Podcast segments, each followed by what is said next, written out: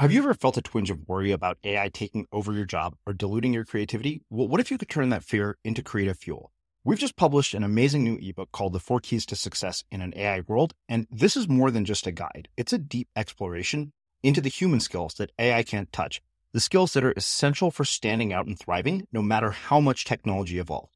We're talking about real differentiators here like creativity, emotional intelligence, critical thinking, and much more.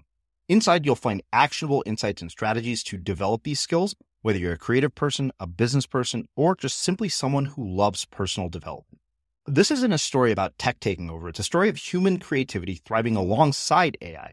Picture this AI as your creative co pilot, not just as a tool, but a collaborator that enhances your unique human skills.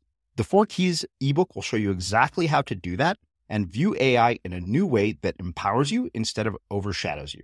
Transform your creative potential today. Head over to unmistakablecreative.com slash four keys. Use the number four, K E Y S. That's unmistakablecreative.com slash four keys and download your free copy. Anything that is true for you always makes you feel lighter. A lie always makes you feel heavier. And so anything that feels like that energy of lightness that you just asked for, do it even if it's a cup of coffee with somebody or going on a trip or starting a relationship or starting a job, whatever it happens to be, that's a way of having something to follow that will lead you to what you're asking for. It's a way of knowing what to choose.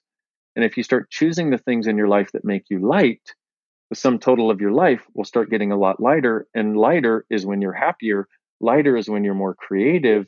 Lighter is when you're actually creating things that are beyond your mind and beyond the right and wrong judgment system that we've learned to live with.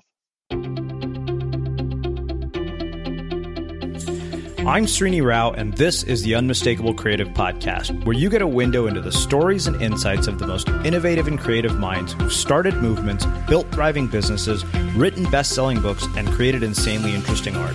For more, check out our 500 episode archive at unmistakablecreative.com. Dain, welcome to the Unmistakable Creative. Thanks so much for taking the time to join us. Uh, very grateful to be here. Thank you. Yeah. Well, so I found out about you by way of your publicist, and uh, I was immediately intrigued actually by one line in your bio that kind of got me to say yes. So, on that note, I want to start by what I think is a very relevant question, given the thing that caught my attention. That is, where in the world did you grow up, and what impacted where you grew up end up having on the choices that you've made with your life and your career? Well, my early childhood up until just uh, before becoming a teenager was spent in the ghetto and uh, in this really poor area of Los Angeles. And uh, it's very interesting because it was it was the only place my mom could find that she could afford. She had very little money at the time, and um, you know, and I also had this family on the other side that had plenty of money but wouldn't actually support me or her to to find a different place to live. And so it created a very unique living, learning, growing up situation.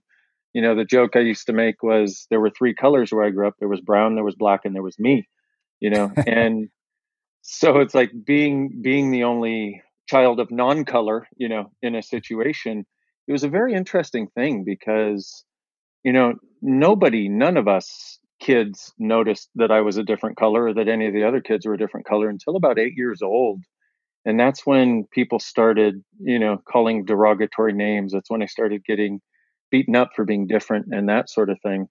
And it's interesting though also because you know all of my friends were people of color you know and i think it's so funny in today's day and age if i say my friends were mexican which they actually were then somehow if i say that word then somehow racism gets brought into the you know, under the spectrum. And I'm like, we live in an insane world right now, you know? Mm-hmm. And so my friends were African American, my friends were Latin American.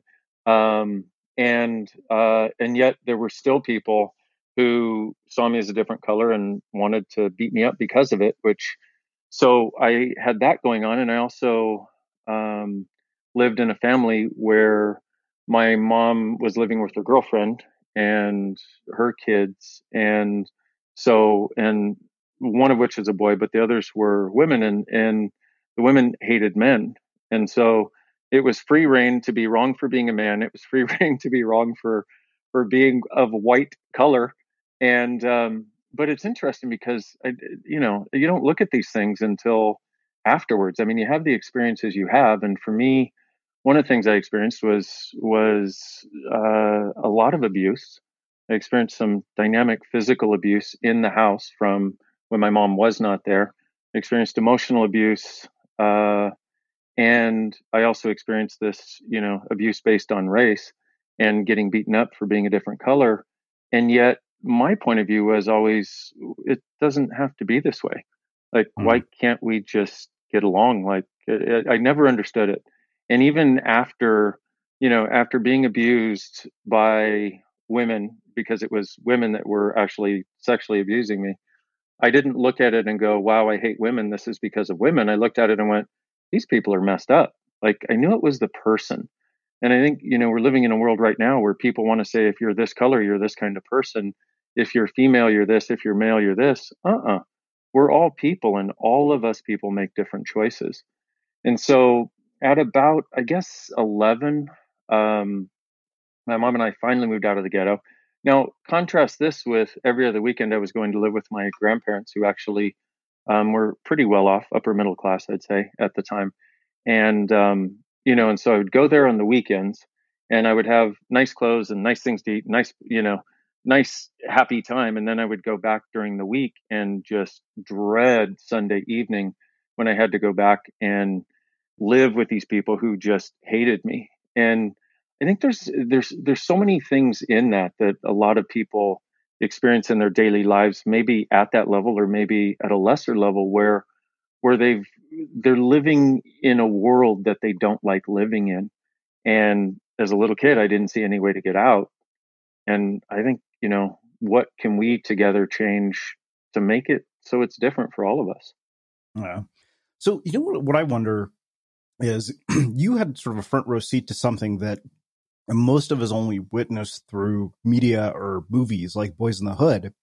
What do you think that we, uh, eh, me as somebody who has never experienced that and growing up in a, an area like that, what misperceptions do you think that uh, and biases do you think I have from just what I've seen and what I've experienced through movies and, and media?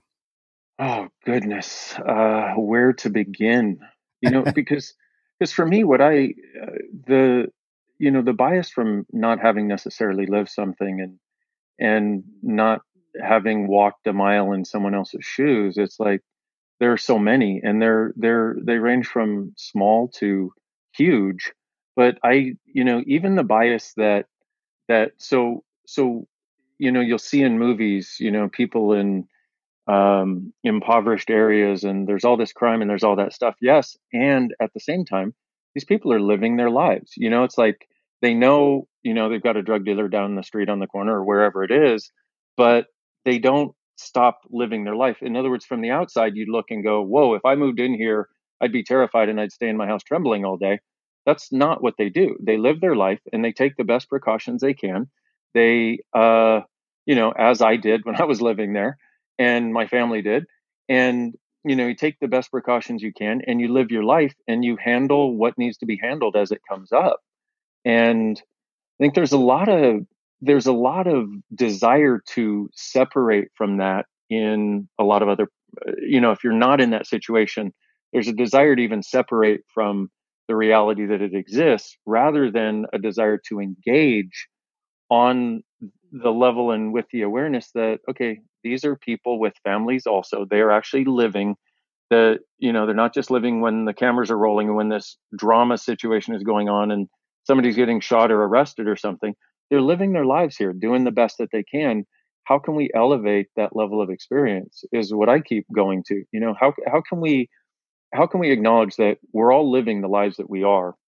Now what can we do to elevate the level of that for all of us no matter no matter what that level is Hmm, interesting. So, you know, it's also interesting that you noted that you didn't really think about race or color until you were of a certain age. What uh, like what prompted you to kind of to notice that? Were there events or experiences that raised your awareness of that? Uh, and I also wondered, uh, you know, as you've gone through life, particularly in the wake of what we're experiencing now, that was, I think, the big reason that one line in your bio caught my attention. And I told Erica, I said, you know, this is the reason I wanted to talk to you is because Um, this to me was such an unusual experience. Um, was there any event in particular that you kind of became aware of the fact that okay, wait a minute, this is this is different? Uh, yeah, it was when somebody that I thought was a friend walked by with it was either an older cousin or older brother or something who walked up and said, "What are you doing here, honky? This is where we live," and punched me in the face. wow! I was like, "Uh, okay." And I ran home crying and bleeding, you know. And I went to my mom when she got home, and I'm like, "Mom, what's a honky?" And uh, you know, and that was, you know, that was the term back in the day. And uh, what I realized from that is, you know, little kids don't judge when they come in. We're taught to judge and we're mm. taught to separate and we're taught that people are different and therefore wrong rather than we're all different, therefore nobody's wrong. And so, and I still, here's the thing is, I still don't get, you know, I get it. I, I get it in other people's worlds. But for me, the idea that somebody who is a different color is a different person is a non-reality and people say oh well you of course you must have some judgment i'm like actually no i'm weird. I'm wired differently. I you know and maybe that helped me survive without a level of bitterness based on you know what i experienced as a child. But the interesting thing also is for me eh, that and many other interesting experiences that i had growing up but you know for me it you know when somebody says they don't define me you know a lot of times they're they're they're trying to pretend that they don't but really for me it's like yeah i experienced that. It gave me a dynamic level of awareness that helps me do what i do and a dynamically different perspective that allows me to see a lot of other people's perspectives.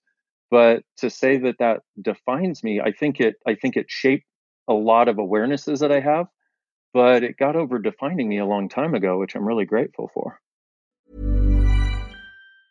a lot can happen in three years, like a chatbot may be your new best friend. But what won't change? Needing health insurance. United Healthcare Tri Term Medical Plans, underwritten by Golden Rule Insurance Company, offer flexible, budget friendly coverage that lasts nearly three years in some states. Learn more at uh1.com. Even on a budget, quality is non negotiable. That's why Quince is the place to score high end essentials at 50 to 80% less than similar brands. Get your hands on buttery soft cashmere sweaters from just 60 bucks, Italian leather jackets, and so much more. And the best part about Quince, they exclusively partner with factories committed to safe, ethical and responsible manufacturing. Elevate your style without the elevated price tag with Quince. Go to quince.com/upgrade for free shipping and 365-day returns. There's never been a faster or easier way to start your weight loss journey than with PlushCare PlushCare accepts most insurance plans and gives you online access to board-certified physicians who can prescribe FDA-approved weight loss medications like Wegovy and Zepbound for those who qualify.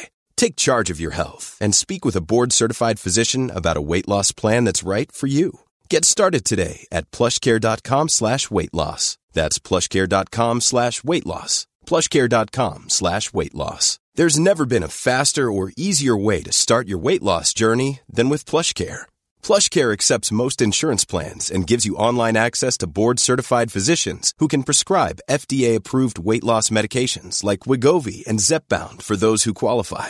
Take charge of your health and speak with a board-certified physician about a weight loss plan that's right for you.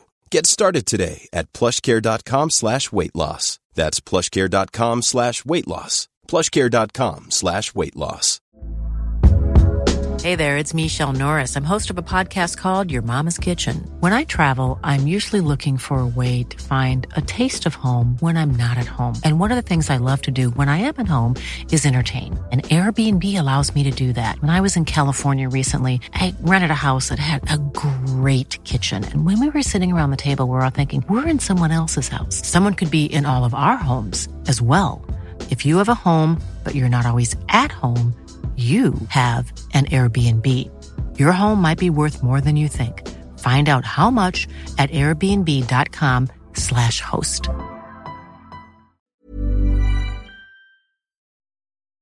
As creators, we're always on the move. Whether it's a live podcast event, a pop-up shop, or a workshop, we're constantly interacting with community, and that's where Tap to Pay on iPhone and Stripe comes in. Imagine this you're at a live event, a listener loves your merch, or a participant wants to sign up for your course on the spot.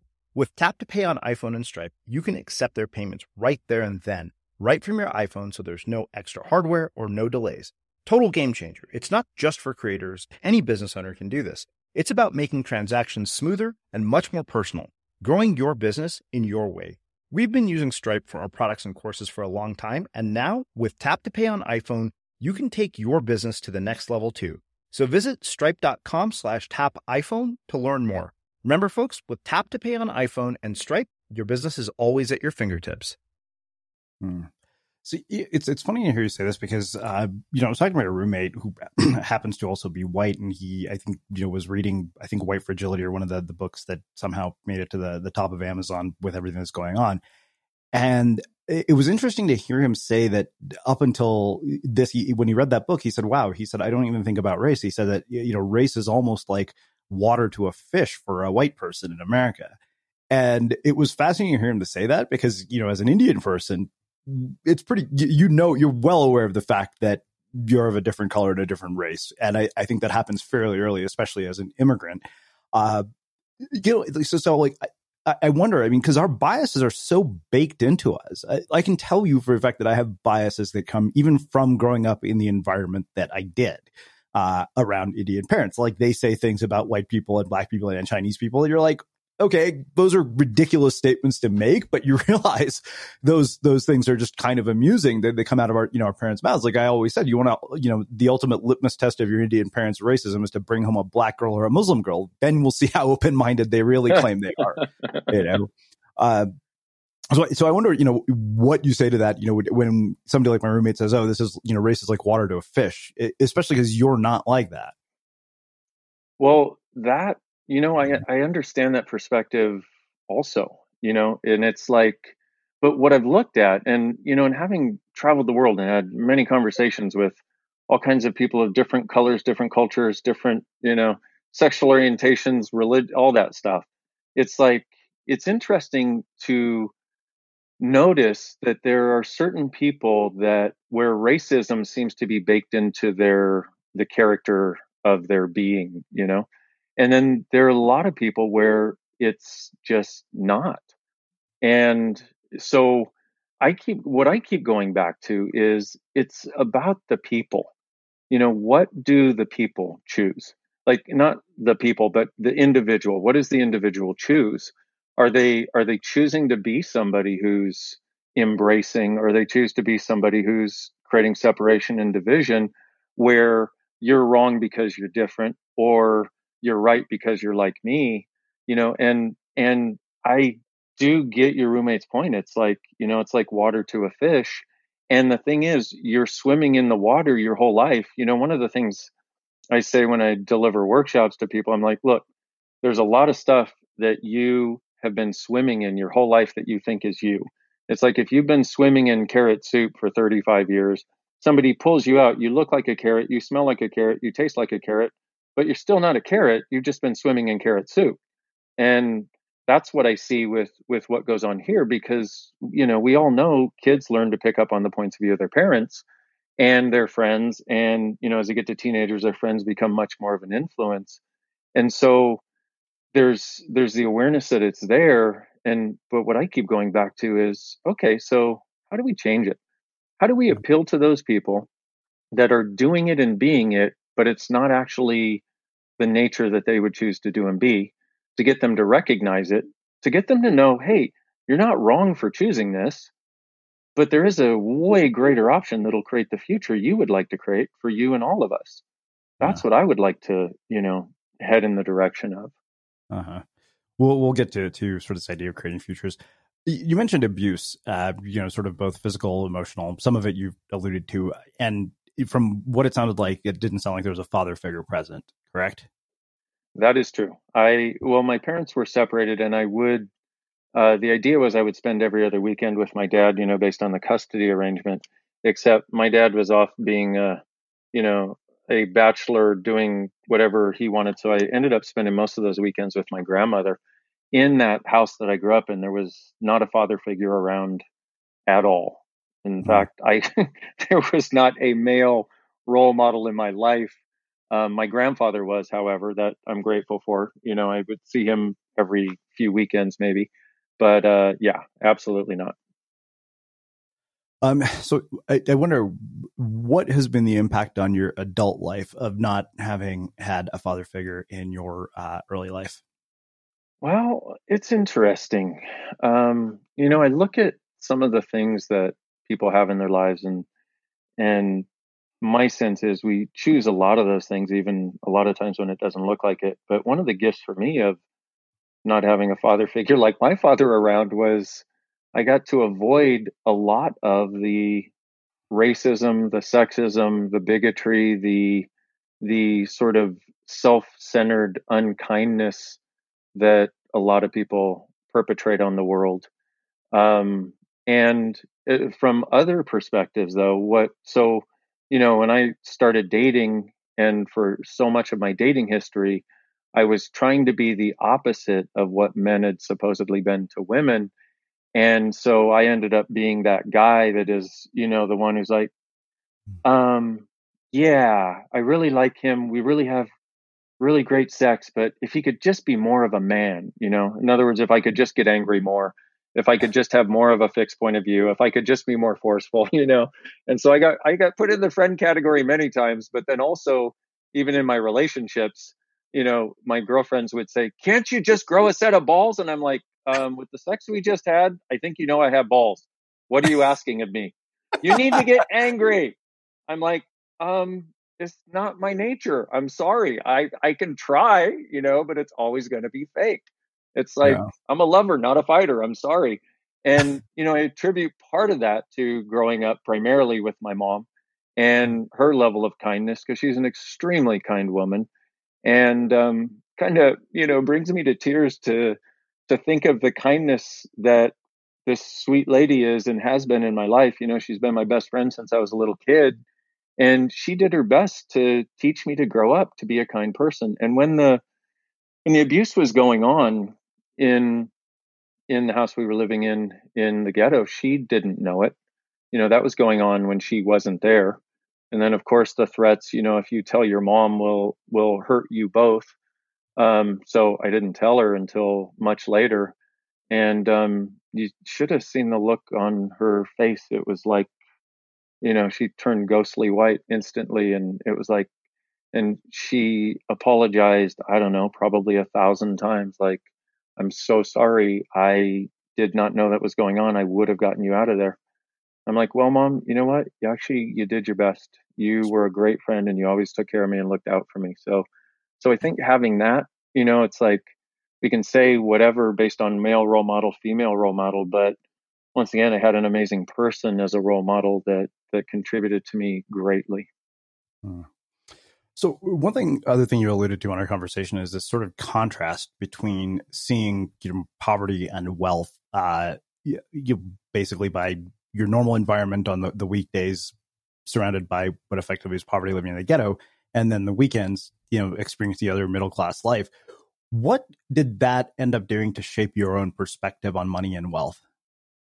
Interesting. What it did for me is it did two things. One, um, because also my mom's side of the family always struggled with money, you know, um, and that was just their thing. So what it did on the one hand was it created this place where I thought money was really a struggle and that it wasn't easy to come by and also, though, it, it's weird. It's like I could see both sides of both sides, which was very helpful because the other, the gift that it gave me having the other side was the awareness that there were these other possibilities available that I could choose, meaning I wasn't stuck in the poverty mentality. There was something else available that I had experienced.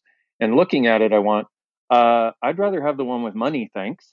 You know, and I remember, you know, I remember driving with my relatives one time with my mom's aunt or uh, my mom's uh, sisters, and we were driving in our little car that was probably I don't know, 15 years old that you know needed a needed just to be thrown away, but we were driving it, and this Mercedes convertible passed us up with two people in it. Looked like they were having a great time, and I went, "Oh, cool car!" And all of my aunts looked at me and said, "Those people with money are not happy." and I looked around and I was probably 12 or 13 at the time. I looked around at the people in the car and I was like, they couldn't be any less happy than you people, you know? And it was that moment where I went, you know what? I'm going to try money out because you have no money. You have this superiority, like the idea that money with people aren't happy. I said, but you're no happier. You're less happy than most of the people I know. And so, what I always did for some reason was look from all these different perspectives, you know, from the time I was a little kid and and start to sort of craft what I desired as a future based on what I liked, what I didn't like, but also what seemed to be working with people's points of view and what didn't seem to be working from their with the points of view that they had. And so I started looking at okay, what would I like to have? I'm like, okay, so they tell me people with money aren't happy. I'm like, but I know one person with money that's happy, my grandfather, and I know some other people that seem to be happy and they seem to be nice, even though my family says everybody who has money is evil. And I looked at that and I'm like, even as a kid, I was like, how could money make you evil? I think something different is going on here. And so it created a place where what I wanted to do was experience it because it would make my life easier, but also because I saw there were a lot of things that I might be able to to create that I wanted to create that I couldn't create without money. And one of the things that occurred 20 years ago now was um, my business partner now, the, the guy that founded Access Consciousness, we were we had just met and we were having a conversation. I, I asked him to help me with my money stuff because I was struggling with money for the first 30 years of my life. And he said, So why do you want money? And I went, Well, I don't know. I just like, you know, to have things be easier and more fun. He said, Well, let me give you a different perspective. He said, The purpose of money is to change people's realities for the greater. And my jaw dropped. And I went, What? And he repeated it. And I went, Okay, I'm finally willing to have it if I can create people's realities as greater with it, then I'm in. And that one conversation started changing my willingness to have money. And so it's been a continuously upward trend since then that mm. allows me, you know, what I've realized is the more resources I have, the more I can contribute to people and the more things that I can create in the world that, that create a different possibility. So I'm grateful for everything that I got. I'm grateful for those perspectives and experiences. And at the same time, you know, looking at the points of view that my family had that wouldn't have money, um, that was one. But also, my part of the family that did have money, most of them were unhappy too, except my grandfather. And so I realized putting those two together, it wasn't the money that made you happy or unhappy. It was whether you chose to be happy or unhappy or not. Here's a cool fact a crocodile can't stick out its tongue. Another cool fact you can get short term health insurance for a month or just under a year in some states. United Healthcare short term insurance plans are designed for people who are between jobs, coming off their parents' plan, or turning a side hustle into a full time gig. Underwritten by Golden Rule Insurance Company, they offer flexible, budget friendly coverage with access to a nationwide network of doctors and hospitals. Get more cool facts about United Healthcare short term plans at uh1.com. Ever catch yourself eating the same flavorless dinner three days in a row? Dreaming of something better? Well, HelloFresh is your guilt free dream come true, baby. It's me, Keke Palmer. Let's wake up those taste buds with hot, juicy pecan crusted chicken or garlic butter shrimp scampi. Mm. Hello Fresh. Stop dreaming of all the delicious possibilities and dig in at HelloFresh.com. Let's get this dinner party started. Hey, Dave. Yeah, Randy. Since we founded Bombas, we've always said our socks, underwear, and t shirts are super soft. Any new ideas? Maybe sublimely soft. Or disgustingly cozy. Wait, what? I got it. Bombas absurdly comfortable essentials for yourself and for those facing homelessness. Because one purchased equals one donated. Wow, did we just write an ad? Yes. Bombas. Big comfort for everyone. Go to bombas.com slash ACAST and use code ACAST for 20% off your first purchase. I'm Sandra, and I'm just the professional your small business was looking for. But you didn't hire me because you didn't use LinkedIn jobs. LinkedIn has professionals you can't find anywhere else, including those who aren't actively looking for a new job, but might be open to the perfect role, like me. In a given month, over 70% of LinkedIn users don't visit other leading job sites. So if you're not looking on LinkedIn, you'll miss out on great candidates like Sandra. Start hiring professionals like a professional. Post your free job on linkedin.com slash people today. One size fits all seems like a good idea for clothes until you try them on. Same goes for healthcare. That's why United Healthcare offers flexible, budget friendly coverage for medical, vision, dental, and more. Learn more at uh1.com. As creators, we're always on the move. Whether it's a live podcast event, a pop up shop, or a workshop, we're constantly interacting with community, and that's where Tap to Pay on iPhone and Stripe comes in.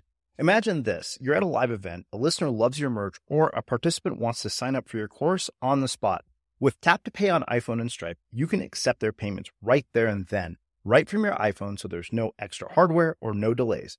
Total game changer. It's not just for creators, any business owner can do this. It's about making transactions smoother and much more personal, growing your business in your way. We've been using Stripe for our products and courses for a long time, and now with Tap to Pay on iPhone, you can take your business to the next level too. So visit stripe.com slash tap iPhone to learn more. Remember, folks, with tap to pay on iPhone and Stripe, your business is always at your fingertips. Hmm.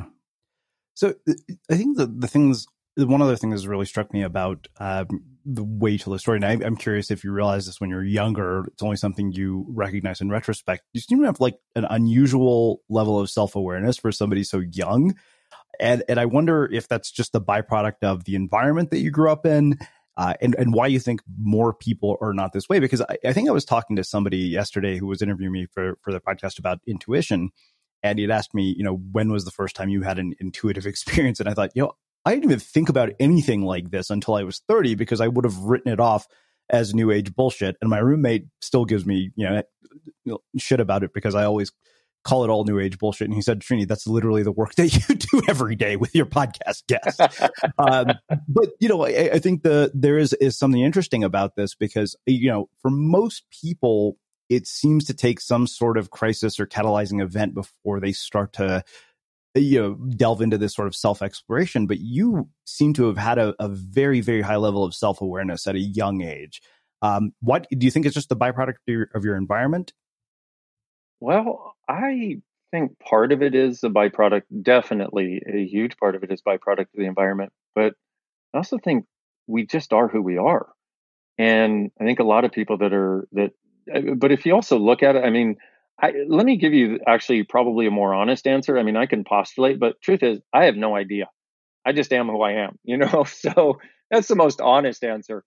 But if we postulate a little bit, if you look at the crises it's like I went through them from the time I was two years old until, well, until about 19. So it's like I had plenty of crises to, uh, to handle and deal with. And I also knew that because I got to a place uh, 20 years ago where I was going to end my life if things didn't change. In fact, I was literally planning to, I planned the date. I knew the how and um, I had done all the friggin' stuff under the sun, and it would work for about three days. And all I was really looking to do was get happy.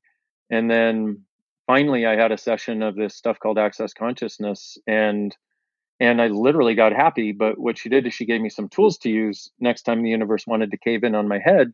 Those tools actually worked, so I got happier and happier and happier.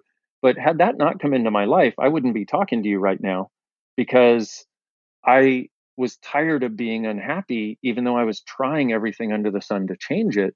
And so when it's like it, the one of the things is the level of self awareness you have. If you don't have you don't have a reference point for it that lets you know it's awareness, which is what goes on. You know, our suicide rates across the world are are just jumping rapidly right now. And my sense is part of that is so many people are so sensitive and so aware of what's going on around them. And they but what they don't have is is the level of awareness that allows them to separate themselves from what they're aware of and so they think it's all theirs the weight of the world is on their shoulders and they can't see any way out so i realize it's a very roundabout answer to the question but it's like we you know having it's like i am who i am and i had a lot of stuff at the beginning that made me question life at a very young age which are things that you know shouldn't necessarily shouldn't be done to a child or delivered to a child. But when they are what i did was i'm like i'm going to survive this. I'm going to find some way to survive mentally and physically which is what i did um, So uh, let's talk about this whole idea of, of, you know access consciousness. First off, what led you down this trajectory? Because I think, like most people I talk to, um, this isn't a career that you find in a you know high school guidance counselor's office. True story. uh, it was actually I am you know probably like a lot of your listeners is you know I realize now I'm a seeker, somebody who has always looked for different possibilities. And so I tried all the stuff that was out there at the time, including metaphysics, psychology, self-help, business development, anything I thought might might lead me to a level of happiness. Because from the time I was a little kid, people would say, What do you want to be when you grow up? And I'd go, Happy. And literally, my grandmother asked me this, What do you want to be when you grow up? I said, Happy. And she said, No, no, no, you don't understand the question. Do you want to be a doctor? Do you want to be an actor? Do you want to be a garbage man? I said, Yes, as long as I'm happy. I didn't care what I did. So here I am being a chiropractor, starting my second practice and lower than I've ever been in my life because I thought once I got to be a chiropractor, I'd be able to create the miracles in people's lives I wanted to. That wasn't happening. I was in a relationship where my girlfriend was in judgment of me all the time and I didn't even recognize it. I just knew she didn't seem to like me very much anymore and I couldn't figure out why. And we weren't happy together. And I was trying every technique under the sun and I'd go to weekend workshops and feel like I'd finally found the answer. And then by Wednesday of the following week, it felt like the universe crashed into my head again. And I was as depressed as I was before I went in on Friday. And I went, I'm done. Universe, you got six months. Either my life changes or I'm killing myself. And I don't care which it is. And I thought I was going to get out. I, I had that sweet solace of knowing I'm out of here. So I started getting a little happier at that point. And then I came across this thing called Access Consciousness, I saw this tiny little ad in the paper and it said, Access, all of life comes to me with ease and joy and glory. And I wanted to kill the person that put the ad in the paper. So, anyway, I learned that if you hate something or love it, there's something there for you. I called and I had a session of this thing called bars. And it's somebody just puts their hands really lightly on your head. There's 32 points on the head. Well, and I was expecting absolutely nothing from this. Okay. And so, anyway, she puts her hands on my head and I feel this energy that feels just kind of like being cradled and safe. And I guess I probably hadn't felt safe my whole life, you know? And, um, and I was like, whoa, that's different. And then after a few minutes, as she's moving her hands to different places, I start giggling like a little kid. And I'm like, and I was giggling for the next hour. And I got up from that session after an hour and 15 minutes. I'd gone in depressed and suicidal. And I got up with a sense of gratitude for being alive. And I looked outside at the clouds and was like, has it always been this beautiful here? If it feels this way to be alive, I'm in. And at that moment, I wanted everybody in the world to know this was possible, to even feel that way, you know, to to look out of your eyes and have that experience. And so she what she did was we traded sessions once a week and each week she would give me a real simple tool to use until the next time we got together and I would use those tools. And where before the universe would cave in on my head two or three days after this amazing experience I would have, when I used these tools, the universe started caving in on my head. I would use the tool and it would go away. And I was like, oh my God, we not only have a way of getting somebody to this space of what's possible, but actually maintaining it. And then not only that, but going far beyond it into something they may never have even thought was possible before. Hmm. So let's let's talk about this idea of, of, you know consciousness and you know something you brought up earlier, which is transforming reality. Because you, you, you referenced the phrase you know the universe caving in on your head probably three or four times, maybe more in our conversation, and I think that given the midst of what we're in right now, I don't doubt that many people feel as if the universe is caving in on their heads. So let's talk about one how we deal with that at sort of a day to day level, but um, also from getting to making it through the day to designing this future with a better reality. Which I realize I we could probably that. talk for 10 hours about this. That's what I was going to say. How long do we have? well, okay. So one one of the aspects that I think is essential for people to get is we're really friggin' aware. And we're aware of the thoughts, the feelings, the emotions, the judgments of all kinds of people around us.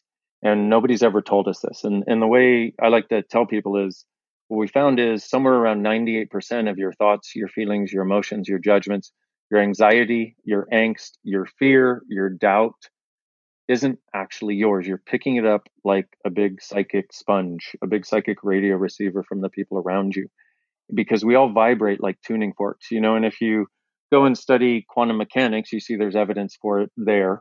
If you go and study, you know, frequency healing and you see there's evidence for it there, there's evidence for it all kinds of places if we'll look, but most of us haven't ever been exposed to that. So one of the things that can be very helpful initially to to do is to recognize that, but then there's a tool that we have which is called who does this belong to? And so you know, when you're in the middle of fear or feeling the universe cave on your cave in on your head, because you got eight billion people on the planet right now doing some form of ah, you know, and so we're really aware of it, especially at a time like this. And so if you'll just when it comes up, go, who does this belong to? Who does this belong to? Who does this belong to? And is this mine? And if it lightens up at all, it's not actually yours. You're just aware of it around you and pointing your attention to it now lets you recognize that it's not yours. Now you don't have to go on that nonstop loop of that monkey mind.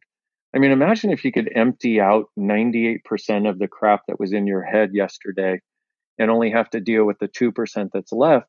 That 2% is the stuff that's self generated. And when you only have to work on yourself, quote unquote, you only have to work on 2% of what's left, life gets a lot easier so that's got to be a beginning point. Well, it doesn't have to be, but it gets easier if that's a beginning point that you can use and have that awareness and have that tool. Who does this belong to? And is this mine? And just recognize if it lightens up, it's not yours. Just return it to whoever it came from because you may not even know that person. It could have been somebody you were driving by or somebody you walked by or somebody who thought of you. You have no idea because we're that linked together. And make sure to tell your roommate that when you get home. yeah. So, so that's what. Where where should we go from there?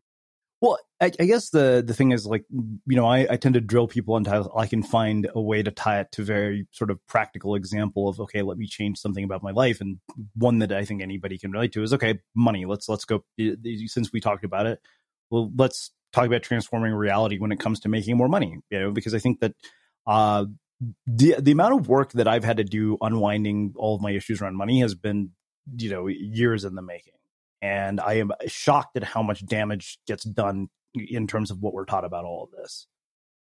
And you just stated it. And by the way, me too. I just want you to know that, you know, there and it is exactly that. It's based on what we're taught.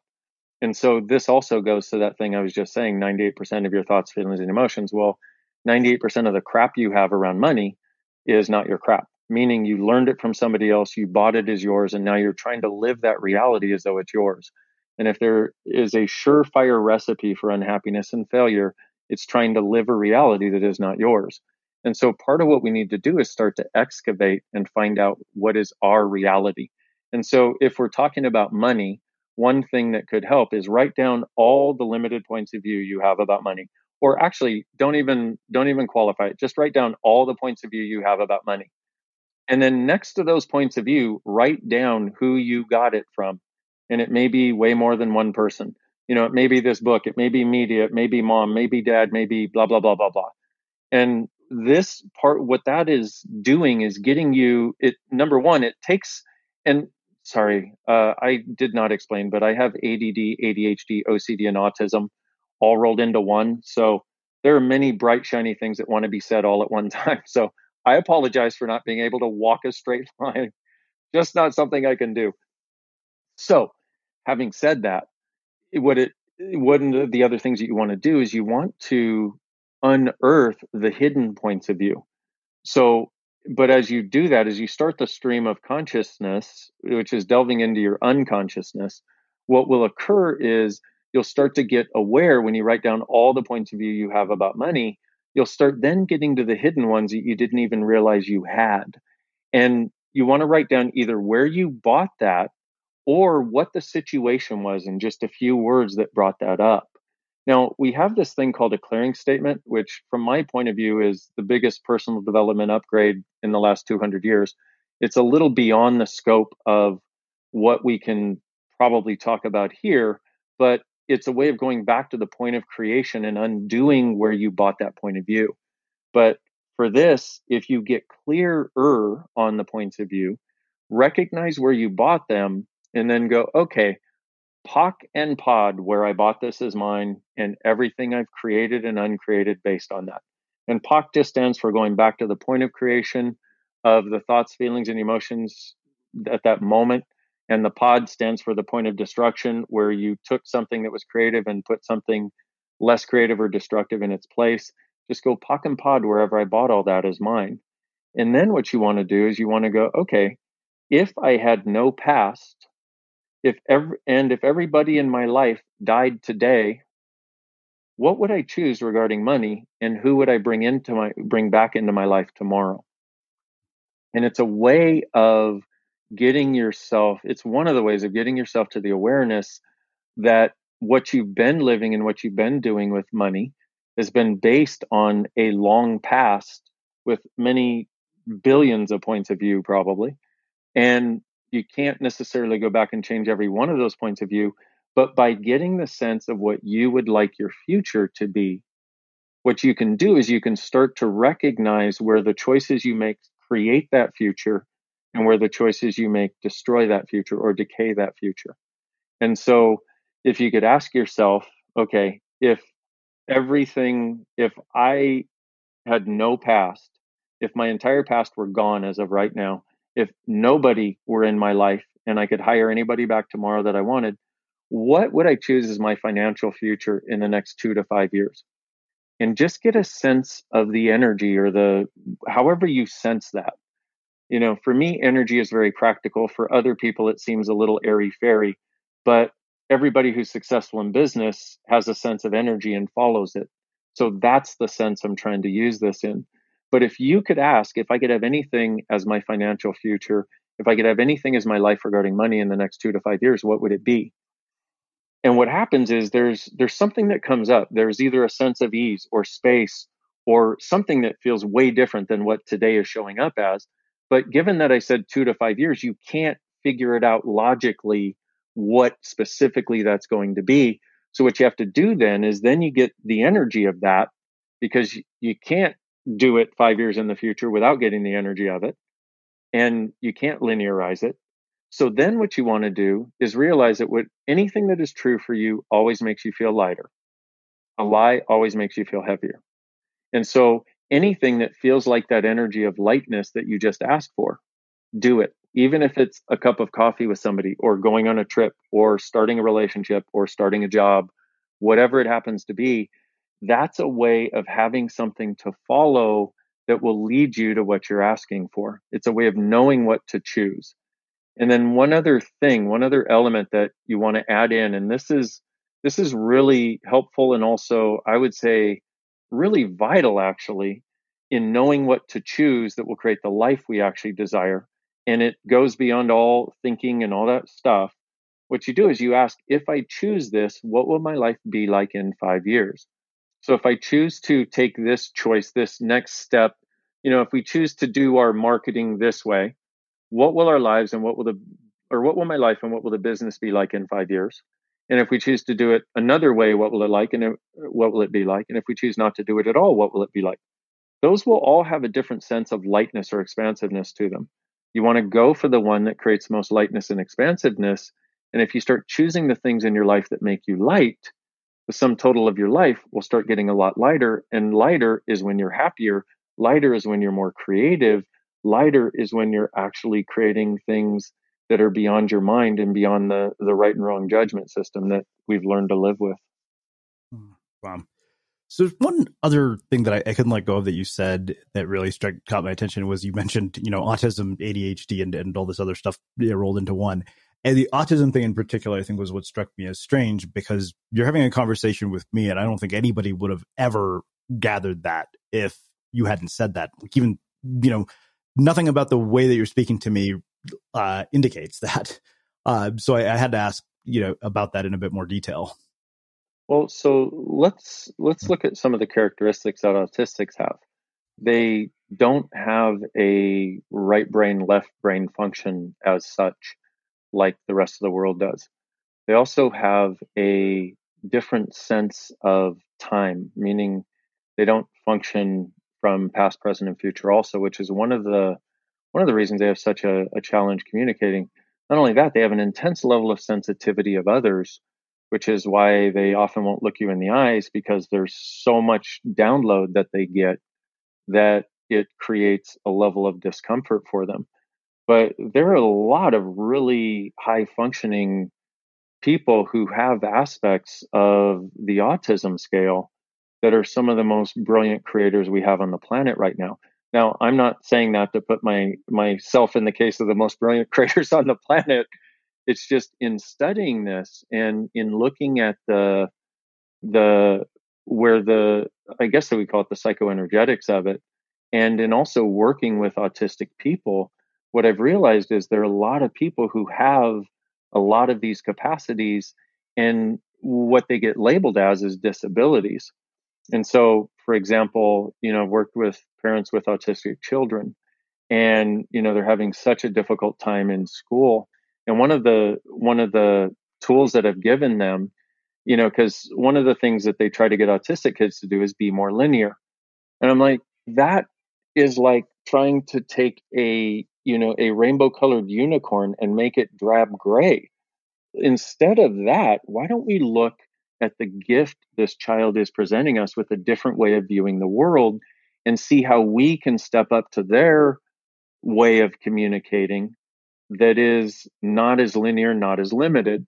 And so we worked, um, uh, my friend Gary and I worked with this family who had three autistic kids, if you could imagine, and they were they were like four, seven, and eleven, and oh my goodness, they had their work cut out for them.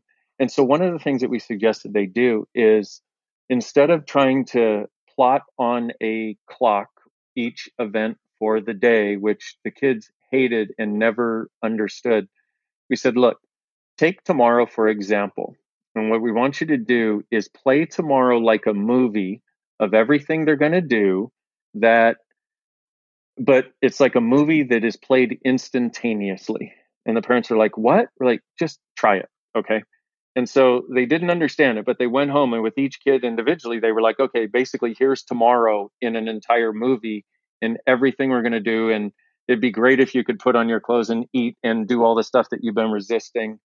They came back the next day and they were like, oh my God, we finally found a way to communicate with our kids. We were being too slow. We were trying to make them linear. We didn't realize they're nonlinear we gave them the whole day and it took about three seconds for each kid. I don't even know how we did it, but our one child who would never eat not only ate breakfast, but ate at school and ate when she came home because, she, and she had this level of peace. Our other child who would never put their clothes on, not only put their clothes on, but actually got clean clothes for the first time ever that weren't wrinkled. and our other child who used to act up at school was having an easy time because we talked to the teacher and their teacher was the one that would listen about doing this. They're like, this has transformed our whole way of being. And so when I talk about the autistic ADD, ADHD, um, and OCD, what I see those as are actually capacities that we have. And I see these people as as the X-Men, the mutation of the species to a higher order of function. And yet everybody's trying, not everybody, but most people are trying to put them in a box so we can make them more normal as though normal has something wonderful going for it. But I don't know about you, but I think normal sucks. Yeah, I'm with you. Wow. Um, well, this has been really, really cool and uh, insightful and thought provoking. Um, so I have one final question for you, which is how we finish all of our interviews at Unmistakable Creative. What do you think it is that makes somebody or something unmistakable? Choice and an awareness that their contribution is necessary or the world will be missing the gift of the uniqueness they have to offer. Hmm. Amazing. Well, uh, I can't thank you enough for taking the time to join us and share your story and your insights and your wisdom with our listeners. Where can people find out more about you uh, and everything else that you're up to in the world? Can go to drdainheer.com, which is D R D A I N H E E R.com. And, uh, or you can look me up on YouTube or Facebook. And on YouTube, I've got something like 400 videos now of free tools, free, free stuff. Cause I want, I'd like to pay this forward. I'd like, I'd like as many people in the world as possible to have the awareness that I had after having my bars run for the first time going, it is truly beautiful here. And so that's my my endeavor to contribute as it were. Amazing. And for everybody listening, we will wrap the show with that. Thank you for listening to this episode of the Unmistakable Creative Podcast. While you were listening, were there any moments you found fascinating, inspiring, instructive, maybe even heartwarming? Can you think of anyone, a friend or a family member who would appreciate this moment? If so, take a second and share today's episode with that one person because good ideas and messages are meant to be shared.